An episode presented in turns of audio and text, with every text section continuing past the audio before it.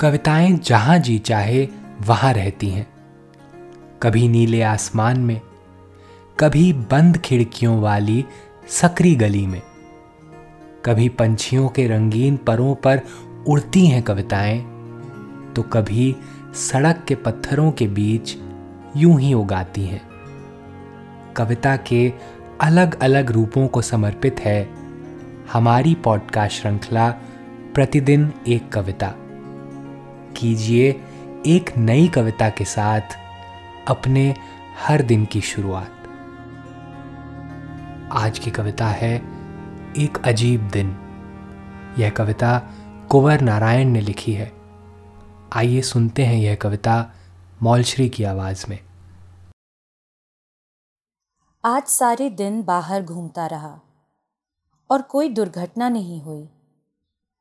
आज सारे दिन लोगों से मिलता रहा और कहीं अपमानित नहीं हुआ। आज सारे दिन सच बोलता रहा और किसी ने बुरा न माना। आज सबका यकीन किया और कहीं धोखा नहीं खाया।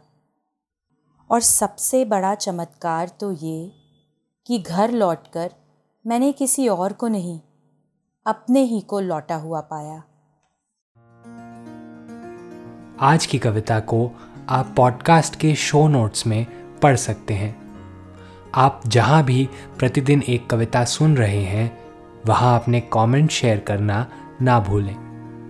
अगर आप चाहते हैं कि नई धारा रेडियो की यह प्रस्तुति हर सुबह आपके व्हाट्सएप पर आ जाए तो हमें इस नंबर पर मैसेज भेजें। Seven four two eight seven seven five three seven six कल एक और कविता के साथ फिर मिलेंगे।